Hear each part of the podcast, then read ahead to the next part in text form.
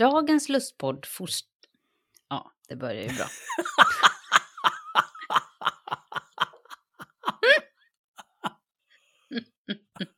Det var en rivstart. Japp.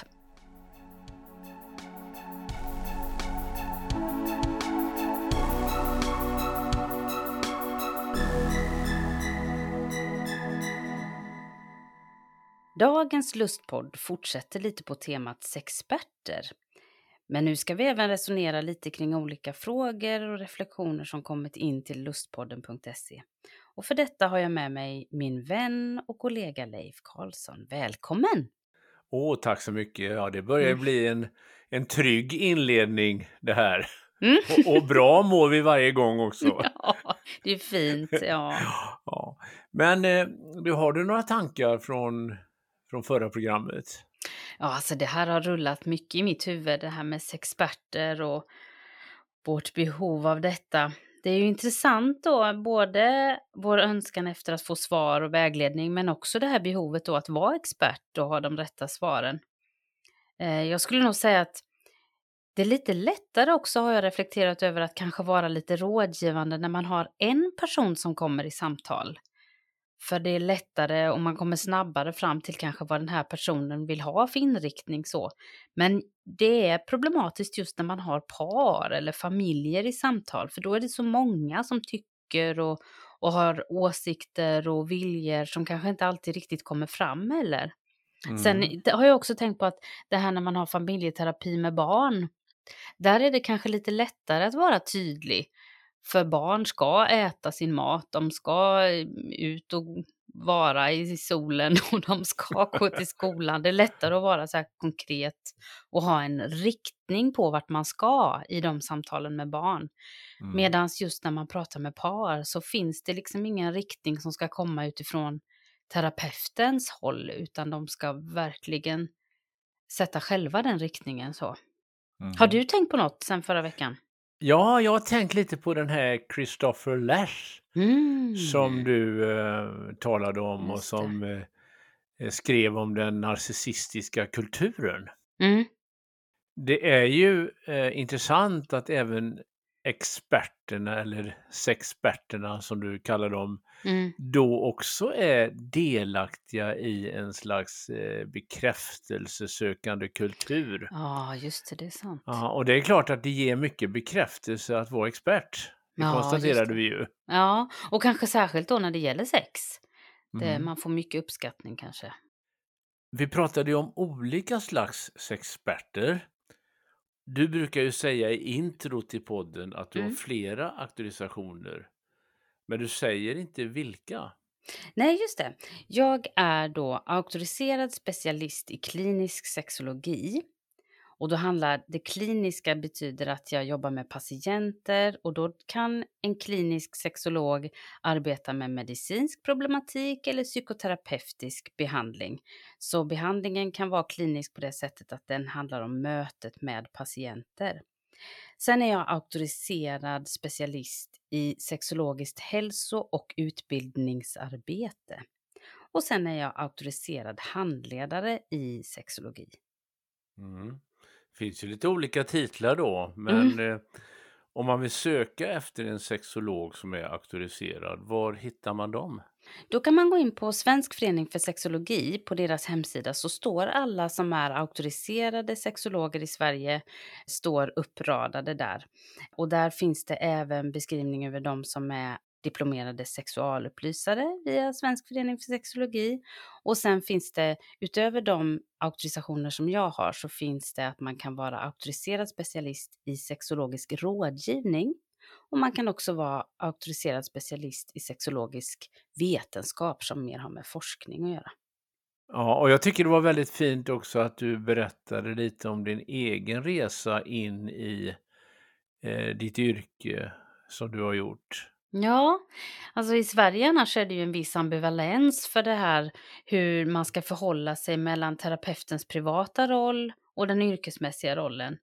Och i den psykodynamiska traditionen som jag är lite skolad i så är ju terapeuten själva verktyget i mötet med patienten. Och då blir ju varje möte med en ny patient väldigt unikt. Men på senare år så har det ju kommit in andra trender och teorier och terapier där man mer försöker standardisera hur samtalen ska se ut och man ska kunna genomföra terapi av olika terapeuter med olika patienter och de ska se ganska likadana ut. Och det där har jag reflekterat över en del, för just nu så läser jag en fantastisk bok av någon som heter Claire Rabin. Jag kan lägga ut den på hemsidan. Jag började nästan gråta. jag Oj. kände igen mig så mycket när jag läste. En helt fantastisk bok. Hon är parterapeut och familjeterapeut och arbetar i Tel Aviv. Så nästa gång vi är i Israel så måste vi hälsa på henne känner jag. Jaha, ja, jag tänkte det ja. Mm, ja. Men eh, jag får väl ge mig då, för jag brukar ju dra med mig dig till eh, sådana här eh, ut, utgrävningsplatser där det mest är sten och berg och döda ting. Exakt. att... Nu får vi faktiskt hälsa på någon levande människa som inte levde för 3000 år sedan. Nej, just det. Du, alltså jag, jag kommer bli starstruck för det var, vore underbart att få samtala med henne. Men hon skriver om hur terapeutens egna personliga resa genom livet i relationer är viktiga. För det visar också lite på vilken typ av teori man gärna använder sig av. Titeln på den här boken heter Winnicott and Good Enough Couples Therapy. Och hon beskriver parterapi utifrån Winnicotts definitioner om att vara a good enough mother. Ja, Winnicott, ja, det namnet känner jag ju igen. Det var mm. han med lekområdena, va? Ja, precis. Alltså det här med lekområde är så viktigt för lust och relationer och så. Och han myntade ju då det här begreppet om moderskap, good enough mothering, att vi behöver en tillräckligt god moder. Eh, hon ska inte vara perfekt. För det perfekta ger bara tvång och prestation. Och på samma sätt som moden är good enough så ska även terapeuten sträva efter att vara good enough. Eh, där hon sätter fokus då på att arbetet utgår från den specifika relationen som utformas med just den här patienten eller just det här paret. Och det tycker jag är intressant för Winnicott var inte alls intresserad av how to liksom, utan han mer tyckte att terapeuten ska ständigt vara självreflekterande och jobba med hur ser eh, kommunikationen ut och hur kan man hjälpa paret att vara good enough för varandra, inte perfekta, utan hur kan man hjälpa dem att vara good enough? Och eh, hjälpa dem att se den här den omedvetna kommunikationen som uppstår mellan paren. Så. Mm. Mm. Ja, eh, det är ju lite grann som vi har sagt i ett eh, avsnitt nu där vi ska reflektera över frågeställningar och så som mm. har kommit in till podden. Mm. Så vad har det kommit för reflektioner eh, ja, hittills? Det, ja, först kan vi faktiskt tacka en poddlyssnare som har skickat en bok till oss. Vi har fått en bok som heter Sexual Intimacy in Marriage. Jättespännande, den får jag läsa i sommar så får vi reflektera lite kring den. Men vi hade ju tänkt idag att vi skulle reflektera kring eh, några frågor och funderingar som har inkommit i till podden och då är det inte tänkt att jag ska nu när vi har pratat om det här med sexperter att vi ska liksom vara sexperter och, och, och svara individuella frågor med generella strukturer utan eh, de som har skickat frågor de har jag svarat lite kort. Jag kan ju inte bedriva terapi på, på mejlen så, men jag svarat lite kort. Och idag så tänkte jag mer att vi kunde resonera kring vad de här avsnitten har gjort med våra lyssnare, vad det är för känslor det har väckt och för funderingar som det har engagerats i. Det tycker jag är lite spännande. No, jag tänker så här att det låter ju som eh, ett klokt upplägg och eh, mm är väldigt intressant att samtala om och då undrar man var ska vi börja någonstans? Ja, det har ju kommit. Det är ju här är ju, vi har gjort flera avsnitt nu, men det, det kom, kom några reflektioner där i början på när vi pratade om det här med hur bra det kan vara att planera lust. Det tyckte jag var kul, att det var flera som hörde av sig och bara reflekterade över det att åh vad bra det var att ni vågade säga att man faktiskt kan planera sin lust och att det kan vara lika bra lust som den spontana, den där som bara flyger på en. Eh, men att som en skrev, det som är bra med den planerade lusten det är ju att den faktiskt blir av. Mm. Mm. Tyckte jag var lite kul. Jag minns att jag var lite skeptisk Exakt. mot det där. Tyckte det lät lite oromantiskt. ja, precis. Hälsa Leif sa den att eh, det där med planerad lust är bra. Mm. Sen var det någon som hörde av sig i början där och tyckte att det här med begreppen hög och låglustade för mycket cementerar människor i olika roller. Ja, intressant. Vad, Mm. vad, vad tänker du om det? Ja, jag tänker ju mest att jag kanske inte riktigt förklarade det tillräckligt bra egentligen, för begreppen används inte av David Schnarch som att vi är den här positionen, att vi är fastlåsta i vissa egenskaper, utan teorin utgår ifrån att i en parrelation så finns det ett ekologiskt samspel som på något sätt gärna utkristalliserar olika mönster i långvariga parrelationer. Och det handlar Mm. inte om att jag är sån här eller du är sån här, utan vi gör det här tillsammans på något sätt och då Mm. får vi olika roller i långvariga parrelationer. Men annars är det väl populärt med teorier som säger att du är sån här. Ja, just det. Ja. Jag har ju haft många personer genom åren som har gjort såna här färganalyser till exempel och så säger de så här, ja, bara så du vet det, jag är röd. Och då, då brukar jag säga, jag är brun. Ja, jag tänker, på, jag tänker på sången röd och gul och vit och svart. Gör detsamma som han har han sagt. ja. Jesus älskar alla barnen på vår jord. Ja, oavsett färg. De här, det, det finns ju mycket som kan komma av såna här typer av personlighetstester och liknande. Men det är klart att ibland kan det bli lite väl mycket det här att man läser in saker som, som man läser om då i sig själv. Och det är likadant när vi kommer till det här frågan med par som kommer så är det väldigt många par som har läst boken Kärlekens fem språk. Det är en stor bestseller inom parterapi. Den har gett mig många par genom åren faktiskt. För där, där talar den här författaren då om att vi vill ha kärlek på olika språk. Alltså med att vi tjänar varandra eller vi ger gåvor eller fysisk beröring, kvalitetstid eller bekräftelse. Och, och det, den har ju skrivits med tanke om att vi ska lära oss att förstå att vi ofta ger kärlek på det sättet som vi själva vill ha kärlek. Men många har ju liksom, kommer ju då istället och, och tänker, ja titta här, du har inte förstått mig, säger de. Nej, jag förstår. Jag förstår. Ja. ja. ja, men kan man... Ja, det, men jag tycker det låter ju ändå att det ligger någonting i det. Men, men Mm. kan man verkligen välja ett av de här språken då, menar du? Ja, alltså det är ju lite så att många tänker att jag har ju det här språket, men igen, det är ju inte sant. Jag har ju liksom aldrig mött någon som inte har alla språk. S- Samtidigt, eh, det jag brukar också prata om det, att det finns ju dialekter av språk. För att vi, någon kanske vill ha eh, fysisk beröring, men det kanske inte alltid är liksom den typiska sexuella beröringen man vill ha. Så att det finns ju lite olika sätt här. Men det som det tyvärr leder till är att människor hamnar i varsin skyttegrav och så tänker man så här, jag ger dig det du vill ha om du först ger mig det jag vill ha. Och då kommer Ja. man ju ingen vart liksom. Ja, det var, Mm. tycker jag, finurligt beskrivet det där att språket har olika dialekter. Ja, det tyckte jag också var bra. Kanske ska skriva en egen bok om det. Ja, absolut. Va? Vi är ju i behov av förenkling ibland för att förstå oss själva. Och det, det här kan jag ju möta till exempel med människor som kommer och säger och pratar om anknytningsteorier så att ja, men jag är ju ambivalent eller jag är trygg eller jag har den här stilen. Uh, och så det här måste jag jobba med. Det är samma sak där att anknytningsteorin har ju jättemycket att lära oss om hur vi mm, hanterar oss själva när vi är i relation. Men det är ju också så att stilarna triggas igång tydligast när vi är rädda eller i behov av tröst eller så. Det är ju inte så att vi alltid går runt och är ambivalenta eller undvikande. Vi behöver ibland också nyansera bilden och förstå att det är, vi är lite komplexare än så. Men du, en person som skrev till oss berättade om att hon gått i terapi med sin kille efter att han sexchattat.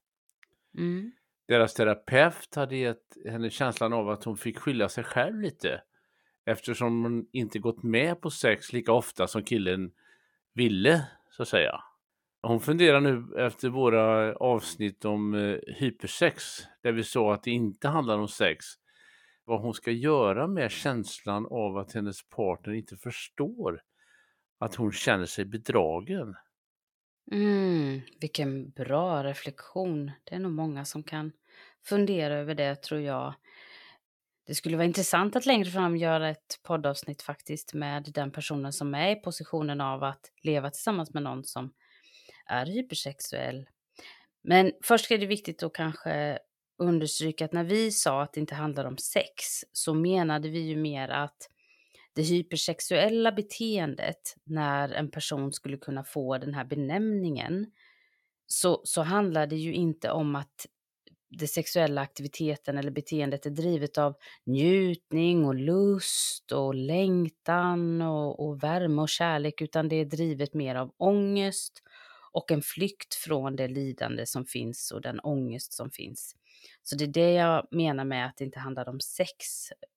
Men självklart är det så att oavsett om partnern använder sig av ett typiskt sexuellt beteende eller om det överhuvudtaget är ett sexchattande så kan ju den som lever med den här personen känna sig förbisedd och ratad och bedragen. Och just eftersom det handlar om sexualitet och om det nu skulle vara ett missbruk då så handlar det inte om alkohol eller någonting annat utan eftersom det handlar just om sexualitet så blir det ju en känsla av att jag är, jag är inte den du längtar efter utan jag är jämförd med andra personer i porrens värld eller i sexchattandes universum. Jag känner mig då förbisedd och jag känner mig ratad. Mm. Så, så självklart är det så att många kan uppleva den här situationen som, som brevskrivaren säger då. Så att, eh, sen samtidigt är det viktigt att komma ihåg att det här lidandet som kanske då den hypersexuella personen drivs av, det kan ju ibland komma av att man inte mår bra i sin relation, av att man känner sig ratad och det piskar på en ångest som gör att man inte mår bra. Så att i det övergripande arbetet med de här personerna, så när jag möter dem som par så är det ju jätteviktigt att jobba med det som Maria tog upp i podden, att faktiskt arbeta, hur kan enheten bli mer konstruktiv istället för destruktiv? Hur kan enheten ni emellan göras så att ni förstår varandra, kan bära varandras känslor av att ni har gjort varandra besvikna, utan att hela tiden hitta en syndabock som ska stå i skamvrån. Hur kan ni mötas? Det är jätteviktigt i de här parterapierna. Mm. Men eh, jag tänker på terapeutens ord om att hon får mm. skylla sig själv måste ju vara väldigt jobbigt att höra. Ja, det är ju otroligt eh, tråkigt om en terapeut har uttryckt sig så eller gett den här personen den känslan. För det är ju inte terapeutens eh, åsikt eller syn på det hypersexuella beteendet och var och när och hur det blir som ska styra samtalet, utan det är ju utifrån det här paret. Så den här personen har ju inte känt att terapeuten knöt an till eh, den, utan kände att den blev förbisedd. Och då blir det ju samma sak i terapin som den här personen känner i parrelationen, vilket blir väldigt sorgligt. Så istället tror jag det är jätteviktigt att man hjälper dem att hitta någon form av, det, det, så försöker jag tänka med alla mina par, att jag försöker hitta ett sätt där de kan mötas i det här och den som känner sig jämförd, bedragen, får, får känna att partnern förstår att det är det här det har gjort med mig. Även om du inte menade så, så är det det det har gjort med mig. Och att den andra får förstå att ja, du har inte menat detta, du vill inte mig illa, men det har blivit fel och hur kan vi mötas igen? Man måste ju förstå varandras längtan, mm. man säger. Mm. Och, och, då är vi här igen, det som vi ofta har pratat om, det här med att innehåll och innebörd ja. i det man säger och ens hållning till varandra. Precis. Det finns en reflektion som har kommit till oss här. Det är hur man kan skilja mellan att vara höglustad och att vara hypersexuell. Mm. Personen skriver att eh, när det har gått någon vecka utan sex så mår, så mår han inte riktigt bra. Mm. Alltså här skulle jag vilja återkoppla till Winnicott då igen som inte alls var intresserad av att ge tydliga instruktioner utifrån teorier och så utan mer ställde frågor till patienterna. Ja, för mig låter det som att man kommer väldigt enkelt undan som terapeut. Ja, det är så när man raljerar över terapeuter säger bara mm, hur tänker du då? Vad gör det med dig? ja, nej, jag vill inte eh, skoja undan det så, men eh, jag tänker att det skulle ju vara väldigt enkelt för mig att säga ja, hypersexuell, skillnaden eh, på det och höglustade det är när det går här och här. Men jag skulle vilja helt skilja på de här perspektiven egentligen. Och så börjar jag ställa frågor till personer, brukar jag göra då. Men vad menar du med att du inte mår bra efter någon vecka? Vad är det som händer med dig då?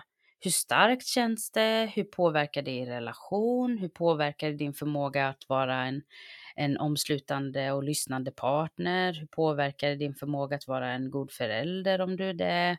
Vän eller arbetskamrat? Alltså blir det någonting som tränger igenom och ger dig oro och ångest i hela ditt liv om man säger? Kan du avleda dig från det här? Hjälper det att du går ut och går eller springer eller styrketränar eller att du pratar med din partner om hur du känner dig om du lever i en parrelation? Eller sitter det i ändå? Om partnern är avvisande på ett sätt som gör dig ledsen, kan ni prata om det så att partnern beskriver det här på ett annat sätt som gör att det inte blir lika ratande i känslan för dig. Så det är viktigt här att fundera kring graden av oro. För om personen är hypersexuell så ska det i så fall skapas ett lidande som på något sätt ger en så stark, alltså att det finns en så stark ångest så att det skapar ett sexuellt beteende. Alltså om det inte skapar ett sexuellt beteende där man försöker fly ifrån sin ångest, då är det ju inte en hypersexualitet. Mm. Eh, det finns en eh, annan spännande fundering Mm. som kommer från en tjej som beskriver sig som höglustare. Ja. Hon menar att killar ofta säger att de vill ha en tjej med mycket lust. Mm. Men om killen har mindre lust så upplever hon att de nästan tar illa upp. Ja, just det. Alltså det där är intressant. Inte minst utifrån alla de eh, samtal vi har haft här i podden där vi har rört vid det här med normer. Alltså hur ska kvinnlig lust se ut? Hur ska manlig lust se ut? Hur ska mänsklig lust se ut? Hur ska parrelationens dynamik se ut? Alltså det är jätteintressant. Någonting jag har reflekterat över genom åren det är just det där att om kvinnan i ett par som är heterosexuellt, om kvinnan då har låg lust, då är det ofta så att det är hon som kommer till samtal och säger jag har tappat lusten eller jag har ingen lust, jag behöver jobba med det. Men det är intressant att om kvinnan i ett heterosexuellt par är höglustare så det är också ofta hon som kommer. Det är inte så att mannen kommer då i de allra flesta fall som jag har mött genom åren, utan kvinnan kommer och nästan har en liten sån här på samma sätt som låglustaren beter sig, att du måste hjälpa mig för det är något konstigt med mig. Jag, jag är inte som alla andra kvinnor, det är något groteskt eh, frossande i sex över mig som du måste eh, hjälpa mig med. Och det här är så intressant vad, vad de här olika normerna gör med oss.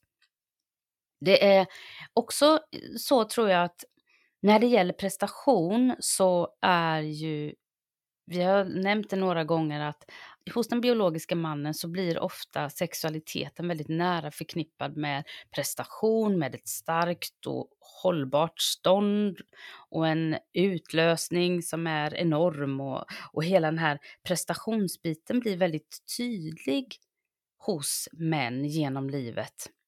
Och när den här mannen då som kanske är låglustare i den här relationen känner att den inte presterar i samma takt som den tror att partnern önskar så kan det verkligen sätta sig i självkänslan och självbilden och en del responderar ju på det genom att bli sura, irriterade eller klaga på partnern eller så.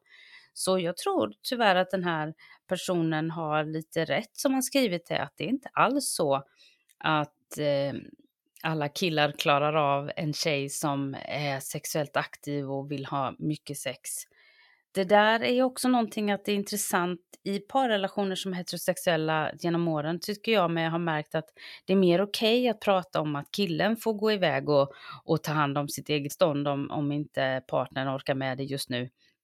Eh, det lät ju väldigt oromantiskt kanske jag orkar med det just nu, men eh, Medan när tjejen är den som har mer drift så är det ofta så att tjejen tycker att det är mer skämmigt att säga nej men då får jag väl gå iväg här och ta hand om mig själv. Mm.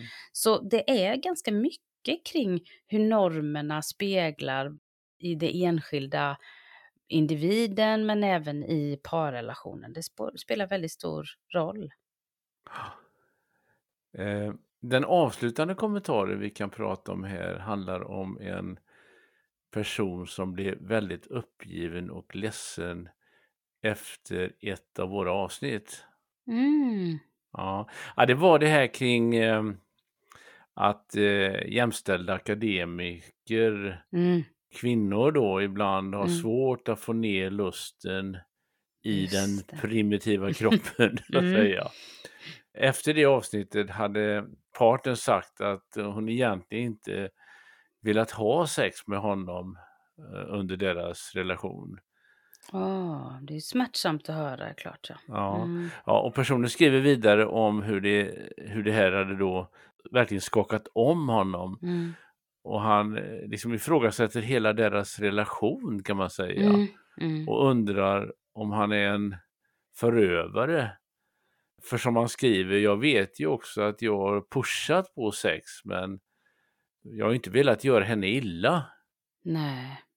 Alltså det här är ju otroligt känsliga frågor som är så viktiga att få, få, få samtala om för att de när personer då berättar att nej men jag har egentligen aldrig gillat sexet i vår relation eller jag har känt mig överkörd i det här eller jag har aldrig riktigt haft lust till dig så gör ju det någonting med den personen som får höra det naturligtvis. Och då finns det ju en uppsjö av olika situationer som det här kan härröra från, hur pass allvarligt det är eller på vilken skala det är. Av alla de par jag har mött genom åren så finns det ju de där partnern faktiskt har varit en förövare. Där partnern faktiskt inte alls har lyssnat utan tjatsex har övergått i, i grövre tjatsex och där den andra partnern då som inte vill har känt att om jag inte har sex med dig så kommer det här bli helt outhärdligt. Så det finns ju väldigt många olika situationer av det här. Mm. Det jag tänker när jag möter det här i terapirum är ju att faktiskt få tala om vad det här, vad har min lust gjort med mig? Vad har den gjort med dig? Vad har den gjort med vår relation? Och när en människa börjar tänka om sin starka lust som att man är förövare eller man är en sexgalning eller som den här, alltså som tjejer kan beskriva då som höglustare att jag är, jag är grotesk eller jag är liksom den konstiga kvinnan eller när man börjar känna så här så kan ju en del män beskriva då att det nästan som att de tar på sig hela patriarkala maktstrukturer som finns över hela världen. Alla män som har någon gång utsatt kvinnor för någonting hemskt, de på något sätt förkroppsligas genom den här relationen och det, det är ju en otroligt tung börda att bära. Mhm. Så, så det här förövarperspektivet som den här personen börjar fundera över, det kan ju verkligen dränera självkänslan. Så jag skulle önska att man kunde hjälpa par att få samtala om det här. Vad menar du med att du inte har tyckt om sex? Menar du det verkligen eller menar du att du kanske då som vi har pratat om är en person som är inte så spontan i din lust utan du har egentligen tyckt om det när det är men du har aldrig känt det sådär spontant från början. Det är ju Mm. väldigt stor skillnad på det än att säga jag har aldrig känt lust, jag har legat och lidit och jag har stått ut. Att få höra det blir väldigt starkt. Mm. Jag tycker det var fint när du sa så här att eh, du kan hjälpa par att börja Mm. prata om detta och jag blir lite berörd över Ja. de här funderingarna som vi har fått in här. Ändå hur eh, våra poddavsnitt eh, har fått människor att börja reflektera och fundera över sina relationer.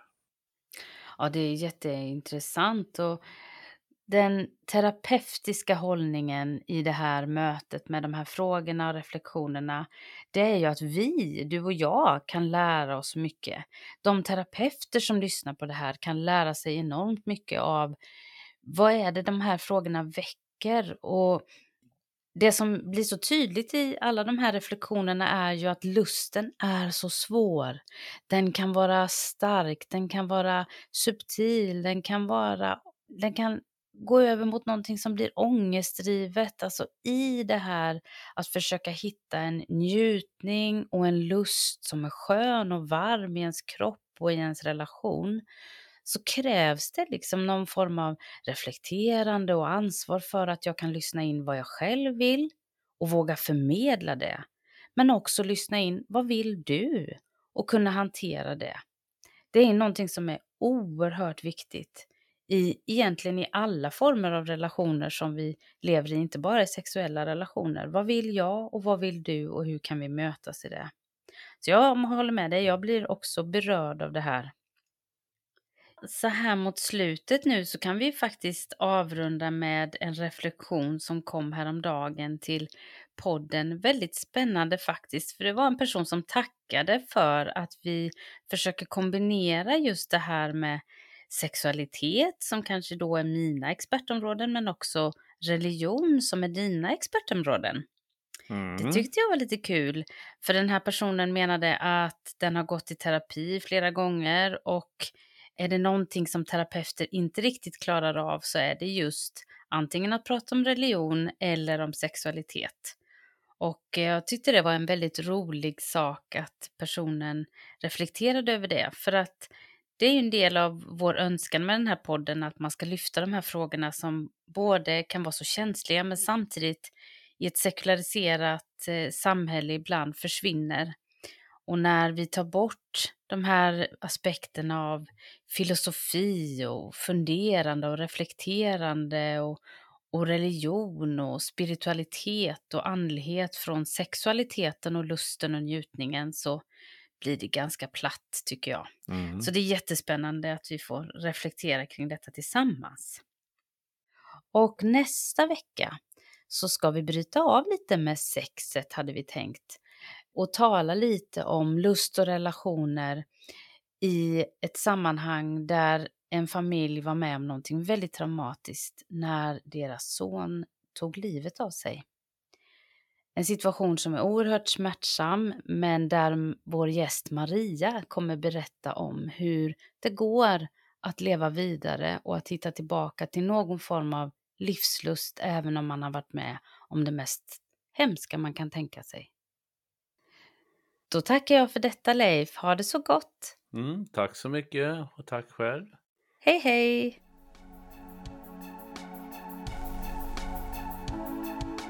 Du har lyssnat till Lustpodden. För mer information och tips från programmet så hänvisar vi till lustpodden.se. Där kan du också kontakta oss om du vill vara med och berätta din berättelse om lust och relationer i terapi. Signaturmelodin är skapad av Johan Nilsson och redaktör och producent och ansvarig för klippning är Julia Linde.